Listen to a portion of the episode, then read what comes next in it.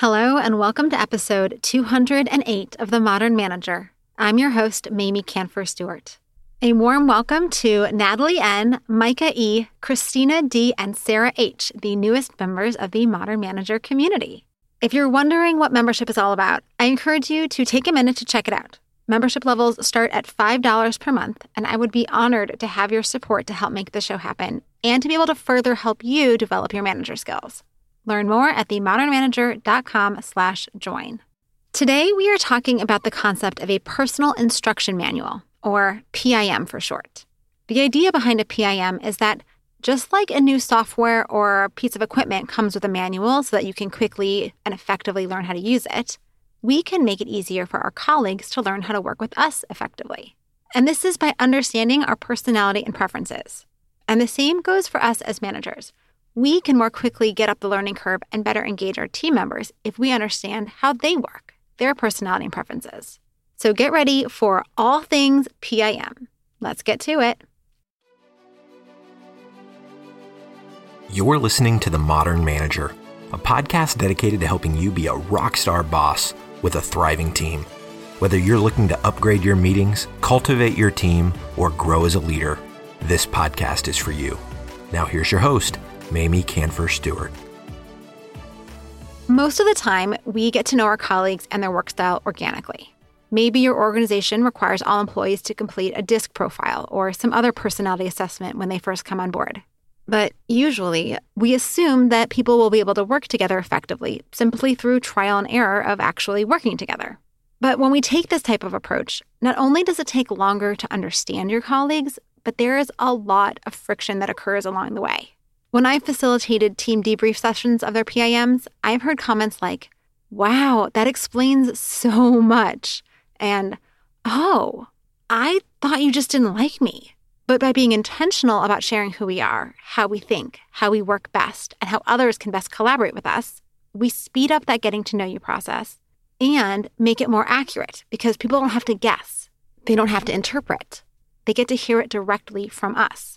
You can use any process or approach that you like.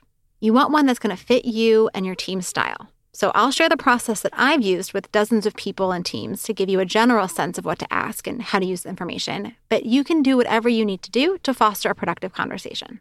Also, I personally like creating an actual document that is called the Personal Instruction Manual.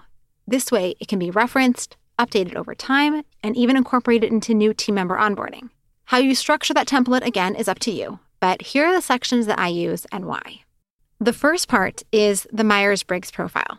I have each person complete the Type Coach online verifier so that they learn about the various dimensions of the Myers Briggs model while determining their type. If you're interested in your team using Type Coach, please reach out to me. But there are also dozens of free online tools or any other MBTI assessment that you have access to. I personally just prefer Type Coach because it's an educational tool, not just a questionnaire. And their founder, Rob Toomey, was on the show in episode 14, Personality and Preferences. And I will be getting to interview him again in a few weeks. So, that first section again has the Myers Briggs type and the description of the personality so that anyone who is reading it can get a snapshot of the individual. Here is an example of mine I am an ENTJ. I prefer extroversion, intuition, thinking, and judging, which generally means I receive energy from interaction with people and from taking actions although I prefer to recharge sometimes on my own. I think I'm more of an EI hybrid. I prefer talking and thinking about the big vision and concepts over details and numbers. I take an objective, analytical, and logical approach in decision making. I like to plan ahead and keep myself organized to execute the plan. And I am generally disinterested in routine maintenance activities and instead prefer new challenges. People who share similar preferences with me usually are natural leaders and organization builders. They conceptualize and theorize readily and translate possibilities into plans for achieving short term and long term objectives. They readily see illogical and inefficient procedures and feel a strong urge to correct them, to organize people and situations to get them moving in the right direction. So, most of what you just heard was taken directly from descriptions of ENTJ profiles that I found online. I edited them together to get a more accurate description of myself and to ensure that it was really reflecting me. So you'll note again that EI hybrid, even though I'm an extrovert, I do need a little bit of internal recharge time. But otherwise, the point is to make it really easy to give people a basic overview of how you think in your profile. I specifically love Myers Briggs because it's not about trying to find gaps for improvement or strengths that each person has, but rather giving everyone on the team a better understanding of each other so that you can work together more effectively. If I know that you are an S, a sensor, and like details and numbers, I can take that into consideration when I'm pitching a new idea or when I'm talking through a project, especially because I know that my N, my intuitive tendency, is to focus on the big picture. The second section of the PIM template is the work context. Here, I include information about the work environment and my role that will help people better understand me. For example, I think about things like the type of work environment that I focus best in and worst in, and other aspects of how I like to work, such as the flow of my day. This section is all about helping you and your team members get clarity on how the work context might be impacting your productivity or mood. I know for myself, working in a quiet space or a busy coffee shop doesn't really matter so much, whereas for some of my colleagues, it makes a huge difference. I know some people thrive working from home, while others find it much easier to focus when they're in an office or at least out of the house. This type of information is especially helpful when your team is co located, but you can also include information about your most productive times of day, when you prefer to have meetings versus deep work time, and more. Again, make this section useful for yourself and for your team. Now, the next section is all about stress. This is about what you find stressful, frustrating, and challenging, and how you want your team members to notice when you're stressed out and how they can interact with you and help you during those stressful times. So, here's another excerpt from my personal instruction manual. I find it frustrating when my team members don't reach out to me with questions or ask for my help. My style is to do my best to set you up for success and then rely on you to speak up when something isn't clear, or when you need a thought partner, or just help in general. I find it very aggravating when, after the fact, I discover that you had questions but didn't ask, or made assumptions because you felt like you couldn't bother me. This section is all about helping your team members recognize what they might do that annoys you or frustrates you, so they can consider what they might do differently to reduce that tension. I've seen PIMs with things like long emails annoy me, just get to the point and forget the pleasantries. If it's more than two paragraphs, it shouldn't be an email. Another person shared that they hate when people tap on their shoulder while they're working. And someone else said that they cannot stand it when a client changes their mind a hundred times, even though the client totally has the right to do so. Nothing is too big or too small to share here as long as it's helping your team members better understand you. And again, you can include what stresses you out, as well as how people can recognize that you're stressed and how you want them to support you in those moments. The next section is about communication. How do you like to receive feedback? How do you like to deal with conflict? What makes you feel appreciated? And so on. I always love this section because as a manager, you get to stop guessing and just do what works best for the person. It makes your life so much easier to know how can I approach this person and give them critical feedback or how can I make this person really feel valued?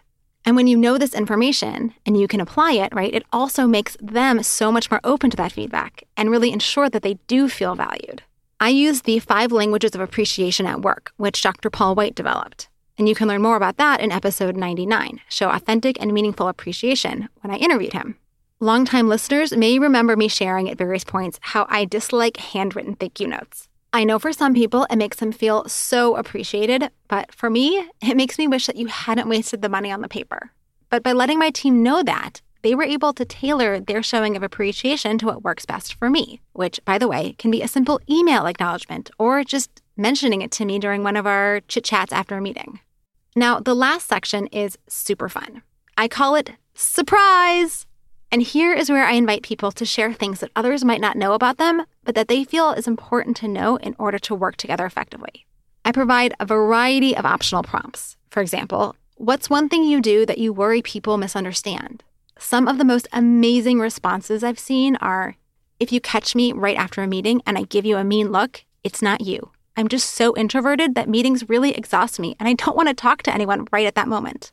Another woman shared if we're at a conference or after a social event and I go to the bathroom a lot, it's not because I have a bladder control issue. It's because I find social situations overwhelming. And one person said, when you share a new idea and I immediately try to poke holes in it, it's not because I hate all ideas. It's just how my brain works. I try to find the problems early so that we can avoid pit holes and make the idea stronger. You can include any other sections you want and any questions that you want that you think will help your team. Just be considerate of people's privacy and focus on what information will be helpful to removing frictions in your collaborations. Now, once each person has created their personal instruction manual, it's time to share them. You can do this in a variety of ways. And you can reach out to me about facilitating a team discussion if you want some outside help. But if you go the route of self facilitating, here's what I recommend. You collect all the PIMs and then share them with the whole team prior to the meeting so that everyone has a chance to read through them. Then, during the meeting, you ask people to share various sections and give examples of real life scenarios where their personality or preference showed up in ways that worked or didn't. By making it real and not just relying on concepts or generalizations, it helps everyone gain greater clarity on what you're actually saying about yourself. This way, it's not just a, you can tell when I'm stressed because I have less patience than usual, but that becomes, remember three weeks ago when I told you to just decide how to deal with a customer on your own? That was me being stressed. I have found that these debriefs are really important for the team. You can do them one on one if your colleagues don't really work together, or you can do it collectively so that everyone learns about each other. Lastly, just like any other instruction manual, it can be tempting to throw it out once you've read it. But I encourage you to make this an annual activity. Once a year, have people update their personal instruction manual and do another sharing session. This is critical because people evolve and the work situation changes. Maybe someone who was working predominantly in the office is now mostly working remote.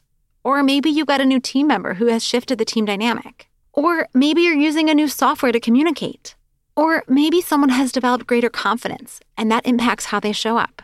We need opportunities to pause and reflect on how we ourselves have grown and evolved, and then we need a way to let others know. Of course, as I mentioned before, you can also incorporate this into your onboarding. So anytime there's a new team member, you can pull out your old instruction manuals, update them, and share them. This week, members of the Modern Manager at the Sprout level and above get my template for a personal instruction manual. It includes questions for each section to help the person filling it out reflect and capture relevant insights about themselves. If you're interested in having me support your team to develop their personal instruction manuals, I also offer a team coaching program centered on PIMs, and I'm offering 20% off as an additional bonus. To get both of these bonuses, become a member at themodernmanager.com slash join. And if you work for a government or nonprofit agency, you get 20% off of any membership level. If you'd like to purchase just the PIM template, go to themodernmanager.com slash shop. All the links are in the show notes, and they can be delivered to your inbox along with this week's episode transcript and mini guide. So if you haven't yet subscribed to my newsletter, get on that list at themodernmanager.com. Thanks again for listening. Until next time. Meetings are one of the most critical components of healthy collaboration, and teams are at the heart of how we work. Meeteor helps you use your time in meetings productively, build healthy relationships with your colleagues, and move work forward. To learn how we do it, visit meeteor.com. That's M E E T E O R.com. You've been listening to The Modern Manager. You're already becoming a rock star boss of a thriving team, I can tell. To ensure you never miss an episode, subscribe to the show in your favorite podcast player and join the mailing list at mamieks.com slash podcast. That's M-A-M-I-E-K-S dot com slash podcast to get show notes and other special content delivered directly to your inbox. Thank you so much for listening. Until next time.